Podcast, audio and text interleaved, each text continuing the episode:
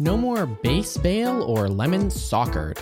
This week, some big news on the EEDC with the key departure of two high-profile employees. Plus, we'll have the latest on the city's response to COVID and a much smaller portion of the show that's about stuff that is not that. Hi, I'm Troy. I'm Matt. And we're Speaking Municipally.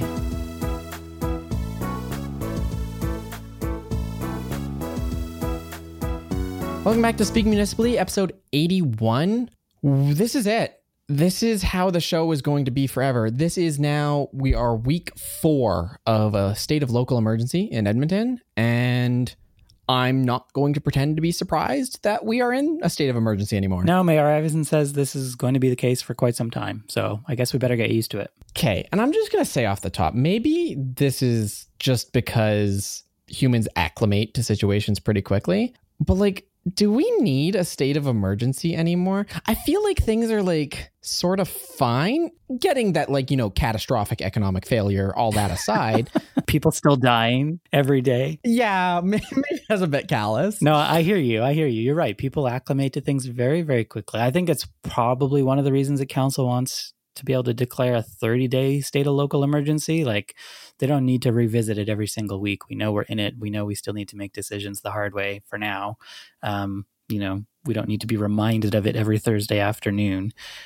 I don't know if I'd call them fine, though. We'll dig into that. But first, we have to dig into the rapid fire segment. According to Alcana, the company that owns stores like Wine and Beyond and Nova Cannabis, thefts have plummeted at liquor stores where the company installed ID scanners at the door. The company says they're ready to install the technology at a 4th store, but have to wait for approval from the Privacy Commissioner before they can continue. So for the time being, the pilot project appears to be in limbo. A source within the Office of the Information and Privacy Commissioner reached out to us, on condition of anonymity, to confirm, quote, "Look, dude, we're working from home and I do not need my driver's license getting scanned every time I'm getting plastered before a work Zoom call. We'll approve it once it doesn't inconvenience or affect us personally," end quote. If you stuck around to the end of last week's episode, you might have noticed a new piece of music to close us out. Well, we didn't know it at the time, but it was an Edmontonian, Brock Tyler, who authored the song Justin Trudeau Sings Speaking Moistly. The viral sensation, should we use that word, has been viewed over 2 million times. Many could be heard humming the infectious, probably not that one either, tune. But for Brock, the author, he's just happy to have spread, seriously, we can't use that one either? Spread some happiness around. Lime and Bird have a legally sidewalk road to the scooter park in the sky, as the city of Edmonton has opted not to renew their operating licenses for as long as the COVID-19 emergency is ongoing. While Edmonton Mayor Don Iveson was not visibly gleeful, commenting, "I trust in the Emergency Management Committee to make the right choice for our city and the safety of everyone inside it. Right now, the biggest threat to safety is COVID-19. And last year, by my panicked tone, you could tell scooters on sidewalks were almost as big of a deal. I'm not saying they're related, but if we manage to get a handle on COVID-19 by stopping the electric menace on our sidewalk, well, maybe that's instructive." Speaking Municipally is a proud member of the Alberta Podcast Network, powered by ATB. And once again, we want to talk about Pod Power. ATB is making it possible for us to amplify the voices of Albertans and Alberta podcasters. And this episode, we're giving a Pod Power shout out to The Shared Mic, which is Edmonton's first unscripted intergenerational podcast. The show connects two people of different ages and stages to interview each other about shared life experiences. It's hosted by Age Friendly Edmonton, a partnership between the City of Edmonton and the Edmonton Seniors Coordinating Council. And you can find The Shared Mic wherever you get podcasts or at thesharedmic.blueberry.net. And blueberry is spelled B-L-U-B-R-R-Y. There's no E. It's not a blueberry. It's a blueberry. Okay. I think right off the top, we confirmed it earlier in the show, but we are now entering our 4th state of emergency declaration. This Thursday, as we're recording Thursday evening, council approved another 7 days of state of local emergency. And what's the status? What has caused us to get to another week of state of emergency? Well, cases in Alberta continue to rise. We're over 2,100 cases now. Here in the Edmonton zone, we're at least 400. We don't actually know the true number for the last couple of days because there was an electrical outage that caused a fire at the data center and the servers are down. So go figure. We do know that there's 50 deaths, though, in Alberta, so 2 more today. So the numbers keep going up, and that's why we're still in the state of local emergency. We aren't over the peak yet, and there's still a ways to go. And the city is continuing to do things to try to address that on its own, following, you know, the orders of the provincial government. We talked on the last week's show about how, you know, the city was complaining, or a couple of weeks ago, maybe, about how the city was complaining about people not physically distancing, and they were worried going into the long weekend that people would, you know, be out and about and crowding. But this week they said Edmontonians had good compliance with the public health orders, and there wasn't too much violations, and they didn't have to issue very many warnings. So that's good. People are still getting out. I biked across River Valley Road over to 149th Street today. And while there was a lot of people out on River Valley Road and the shared use path, as one would expect, people were generally physical distancing. But right in Victoria Park, it was very funny to look over and see there was like three SUVs, sort of tailgate party style, had their backs propped up, and they were sitting a good 10 feet away from each other, having a sort of like social distancing tailgate meetup party in the parking lot. Everyone in their own cars, just chilling and talking and enjoying each other's company. We talk about adapting and we acclimate to situations pretty quickly. I'd say like that's a pretty good way where people have adapted and change their behavior, but still get their social interaction. I like that one a lot better than what I've heard some people do, which is they're just driving the Hyundai. They just get in the car and go around the loop. I don't like that very much. No. Tailgate party in the park, much, much better. The city also announced that buses are not going to run past midnight starting next week, and LRT will stop after 10 p.m. So every week, it seems like they continue to restrict or change their approach to transit. And I can understand that. Transit is free right now, and transit's a pretty significant budget line item. So if we're talking about saving money, especially with the drastically reduced transit ridership, we need to reduce transit. On the other hand, transit is an essential service. And the city had mentioned when they announced this, well, like, what about nurses that need to take the bus to get to the hospital? Right. How are those being accommodated? And as of yet, we don't have an answer to that. The city is implementing these transit measures starting Monday, and said they're currently working on support for frontline workers. Yeah, possibly a shuttle or something like that. We know it won't be an e-scooter because we've already talked about that. The other change the city has announced is that they have further expanded the road adjustments that they had made. So they had provided more space along Victoria Promenade and Saskatchewan Drive for pedestrians and cyclists, and they've just said that they're going to ramp that up a little bit. And you had some information about exactly how. Well, so here's the thing. The city released this press release that went through all these changes, and we just went through them. Not mentioned was they reduced the speed limit for vehicles on Saskatchewan Drive. Why has no one said anything about this? Why has no piece of city administration communicated that information? Quietly go and do it. They didn't want to hear from you, probably, Troy. But I'm happy about it. And like, I only discovered because I biked past Saskatchewan Drive today, and true to form, it's very guerrilla in how they've lowered the speed limit. There's the sort of road closed barriers that close off the one north side lane, and they just bolted a maximum 40 sign to the road closed barriers. And that's how they've lowered the speed limit on that piece of roadway. But go figure that without all the politicking, when city administration is left to their devices to just say, what is the best choice for people in this situation? Go figure that they allot more space for people and slow down vehicles. The only baffling part about this is Saskatchewan Drive from 109 Street all the way over to 99 Street, where this expansion is occurring in some form or another, and this speed reduction has occurred. This is not somewhere that is going to be 40 kilometers an hour when we do the mass reduction of residential speed limits as well as main streets, because Saskatchewan Drive between those areas is an arterial Class D non-truck route. So that means it's going to remain 50 kilometers an hour untouched by any of our changes. But right now it's 40 because it's a recognized active transportation corridor. It sort of just goes to show that a lot of our transportation planning and our safety planning and our Vision Zero is sort of out of touch with how people actually use areas in the city. Yeah, I mean, we talked about how it would be nice to have more room for pedestrians and cyclists along that road normally, not just during the pandemic. And if they did have more room, then it would make sense that cars should have to go slower because they're going to be a little closer to them. So I imagine that's why they've made the decision in this case, even though it won't have that lower speed limit, as you say, going forward.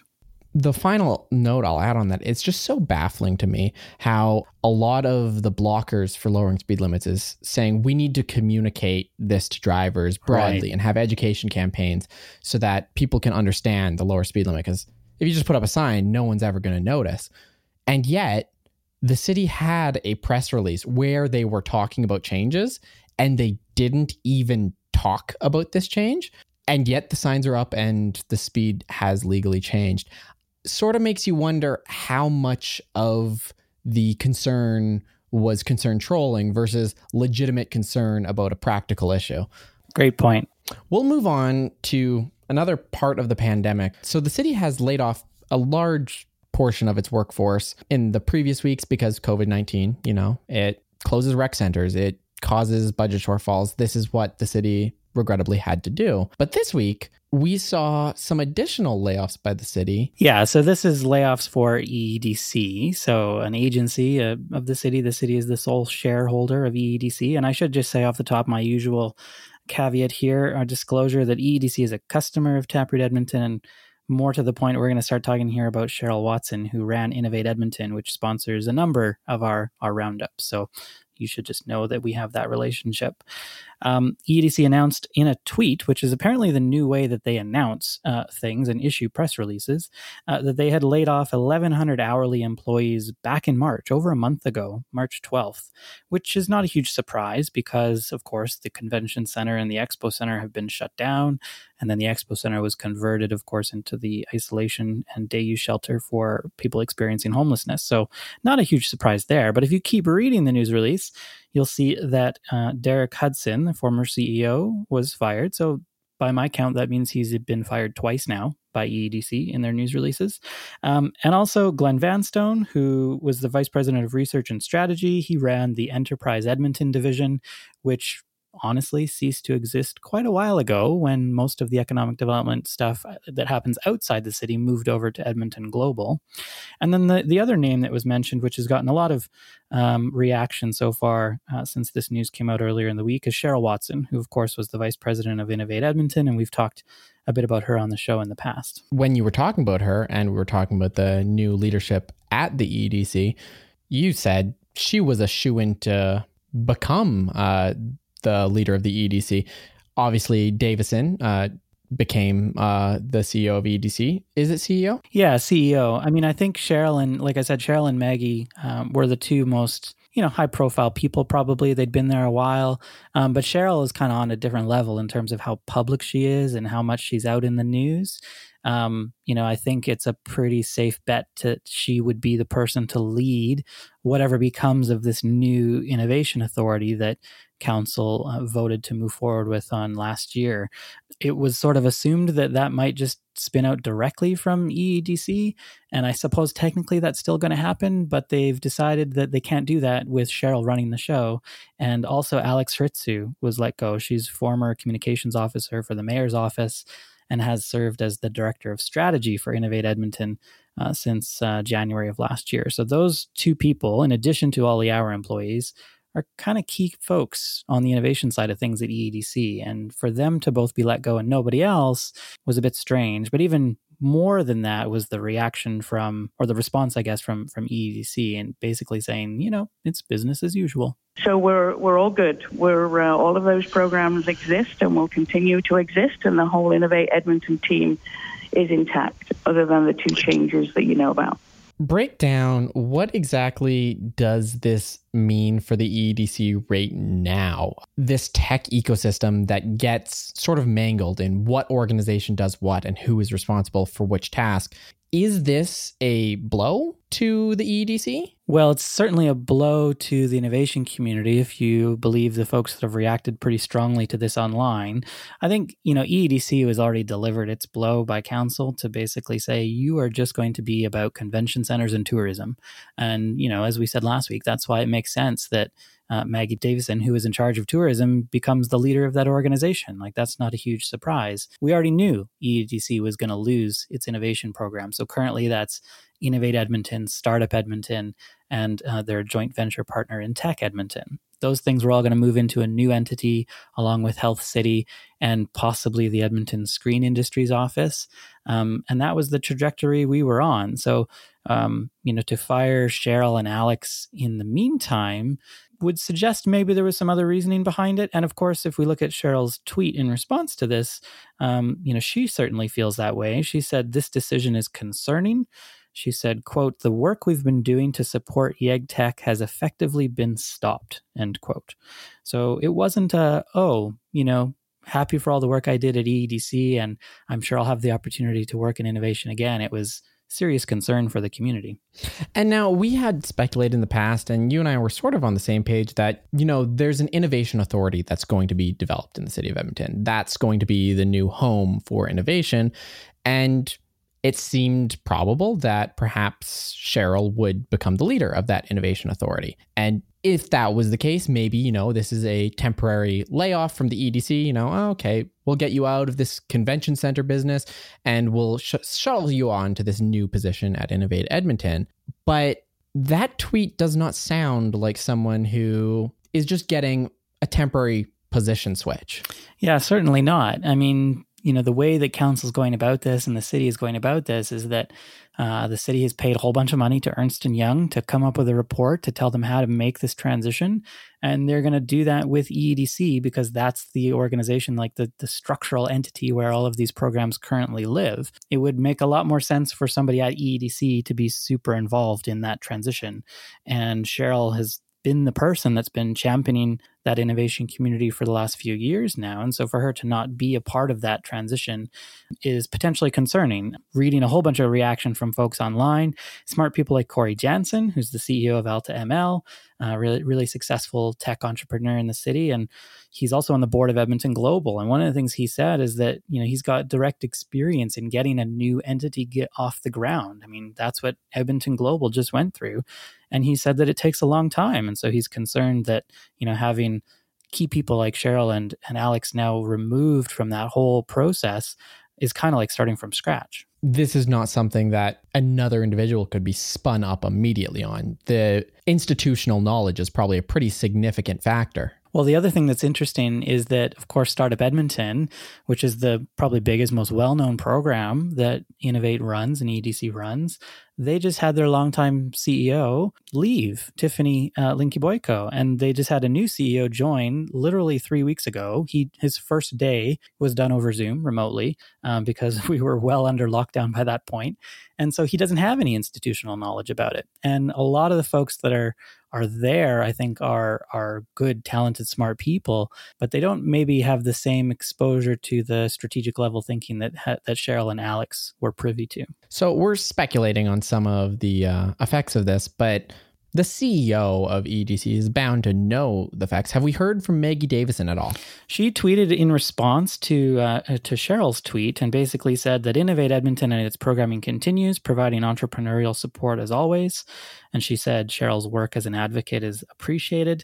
She did do an interview on the Ryan Jesperson show on 630 CHED and, talked a little bit about the layoffs. And she said some other interesting things. She said, the decision was made to eventually move Innovate Edmonton out of the EDC family and set it up in collaboration with other agencies as its own individual agency. So I see that as growth. We know that the remaining staff are perfectly capable on providing the services and programs that we do offer.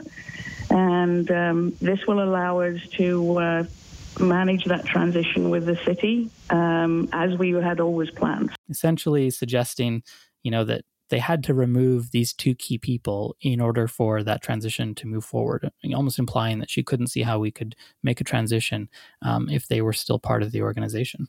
We had mentioned this off the top, but this was not a broadly public release. These dismissals seem to be sort of buried within a press release. A press release that was posted as a photo to Twitter. Yeah, which is the same way that they announced that they had a new interim CEO in Maggie Davison. So yeah, that was a bit of an interesting approach. At least this one didn't come on a Friday afternoon, which is when you typically would post something if you're trying to bury the news. And as a result, we did see a little bit more pickup in the mainstream press.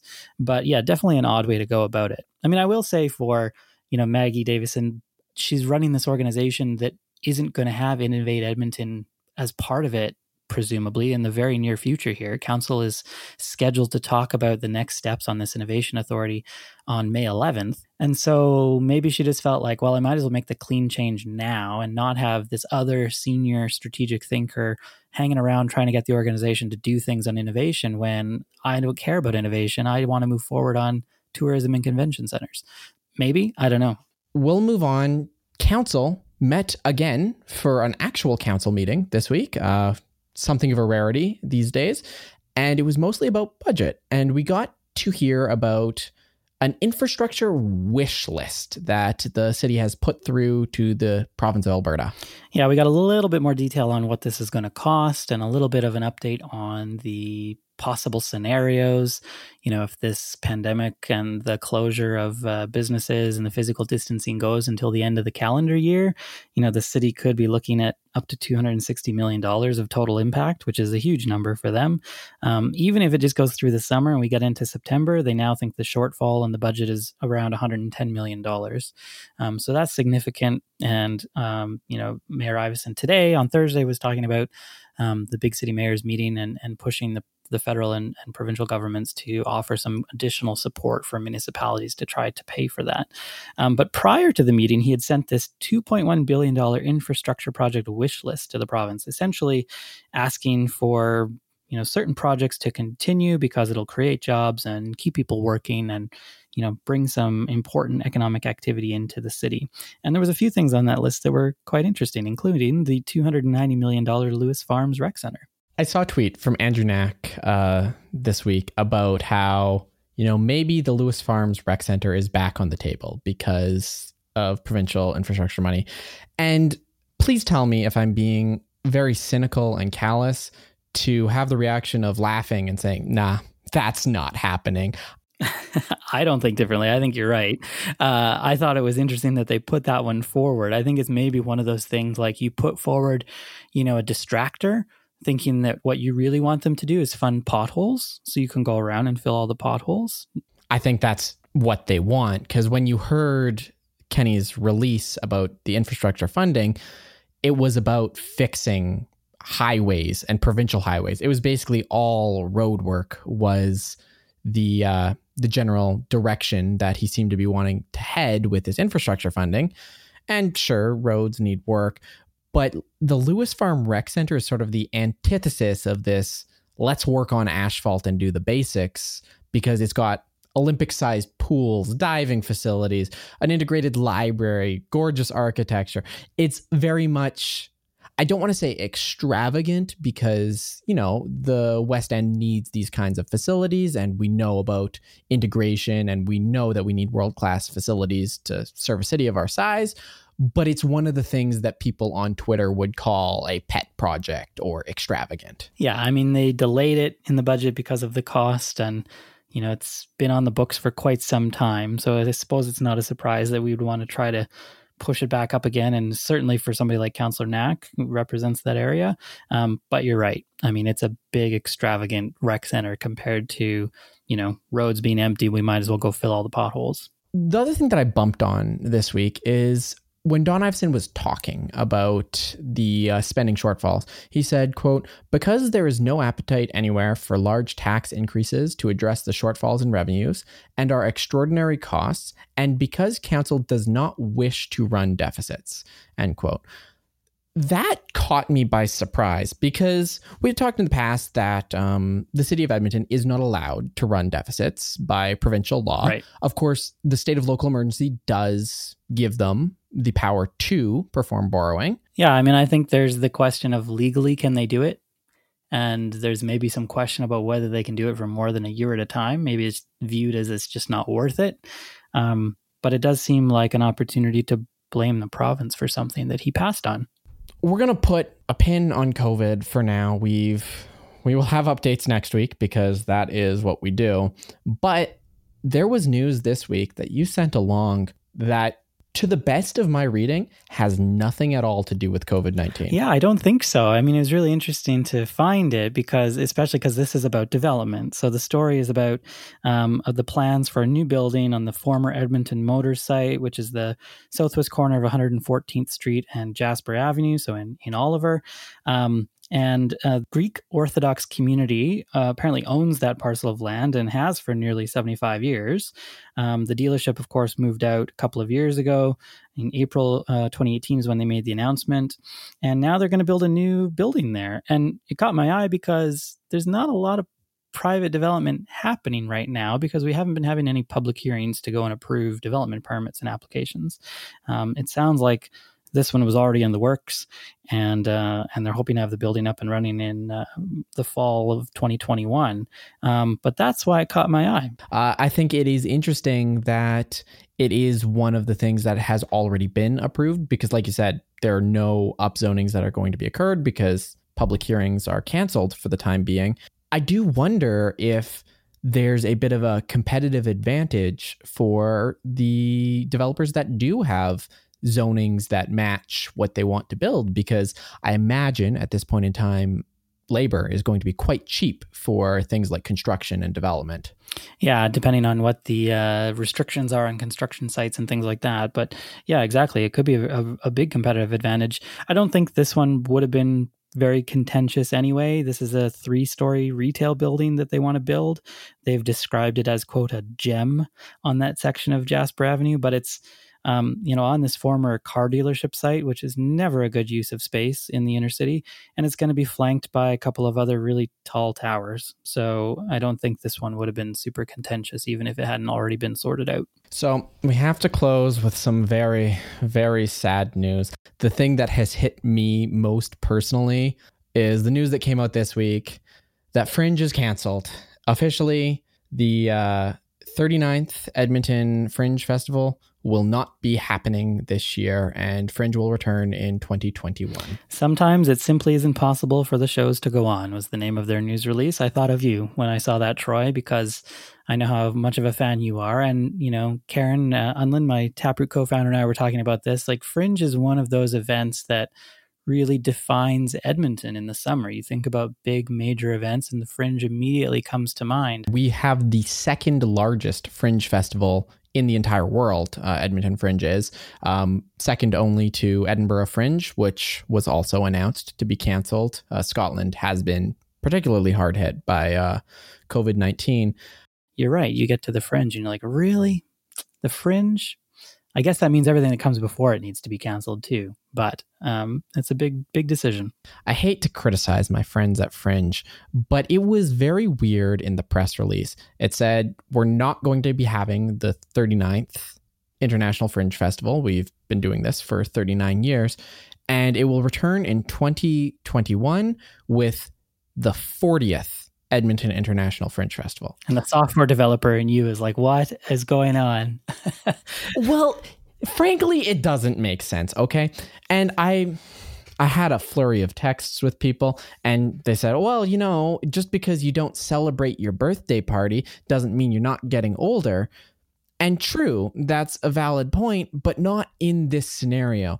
It is not saying it will be the 40th year since Fringe started in Edmonton. That would be correct. It's saying it's the 40th Fringe Festival. If I skip my birthday party, I can't say this is my 26th birthday party because I've only had 25. Doesn't make sense. You're just sour about the whole thing. Yeah, maybe this is the wrong thing to get really worked up about, but when I'm cooped up in my house, I pick my battles and they're the wrong ones. Well, Fringe is canceled. Apparently K-Days is still holding out hope, even though it comes before Fringe. And for that matter, the Stampede down in Calgary as well. I can't see how either of those things are going to go on. Another festival they canceled this week here in Edmonton is The Works. And I really love the graphic they shared along with their announcement. It said, see you on the flat side. Very nice. But we have to call it there. We're out of time to share with you, dear listener, but we always have time to share with our advertisers. This episode is brought to you by Unit B Coworking. Unit B is a multi-company coworking space focused on helping people pursue their passions and making Edmonton its creative best. Once normal working conditions resume, you're invited to join a tight-knit group of freelancers, startups, and established organizations, all dedicated to getting things done. Unit B is located in the historic McKinney Building on 104th Street downtown, close to everything. You can learn more about it at unitb.ca. Now, we're not typically a mouthpiece for the city on this podcast, but I figured this PSA that the city shared this week deserves a reshare, and it's, hey, you see that river running with water in the middle and a bit of like ice around it? Don't walk on that ice. Not safe. Not safe to do. It's pretty melty and you'll die. Yeah. This part of the press release really caught my eye. Fire Chief Brad Hoekstra, he said, swift moving ice poses a very high risk. The hard truth is that if you get swept under an ice shelf by a current, we can't get to you. And I really love that candor of just like, don't go on the ice. You'll die. Don't be stupid. We don't have time for this. Yeah. It very much harkens back to Nedshi of the floods. Yeah, there's bigger problems to worry about right now. Don't go on the ice. While you're staying off the ice, you can go listen to our entire back catalog of Speaking Municipally. We have 80 episodes to share with you. And like every other podcast in the world, we have been hit too by COVID-19. When you don't commute, you listen to our podcast less. We know that from the stats. So go ahead, just enjoy our voices talking about traffic like we never had a larger care in the world. You can always check out the timeline feature on the COVID-19 microsite on taprootedmonton.ca. And until next week, I'm Troy. I'm Matt. And we're Speaking Municipally.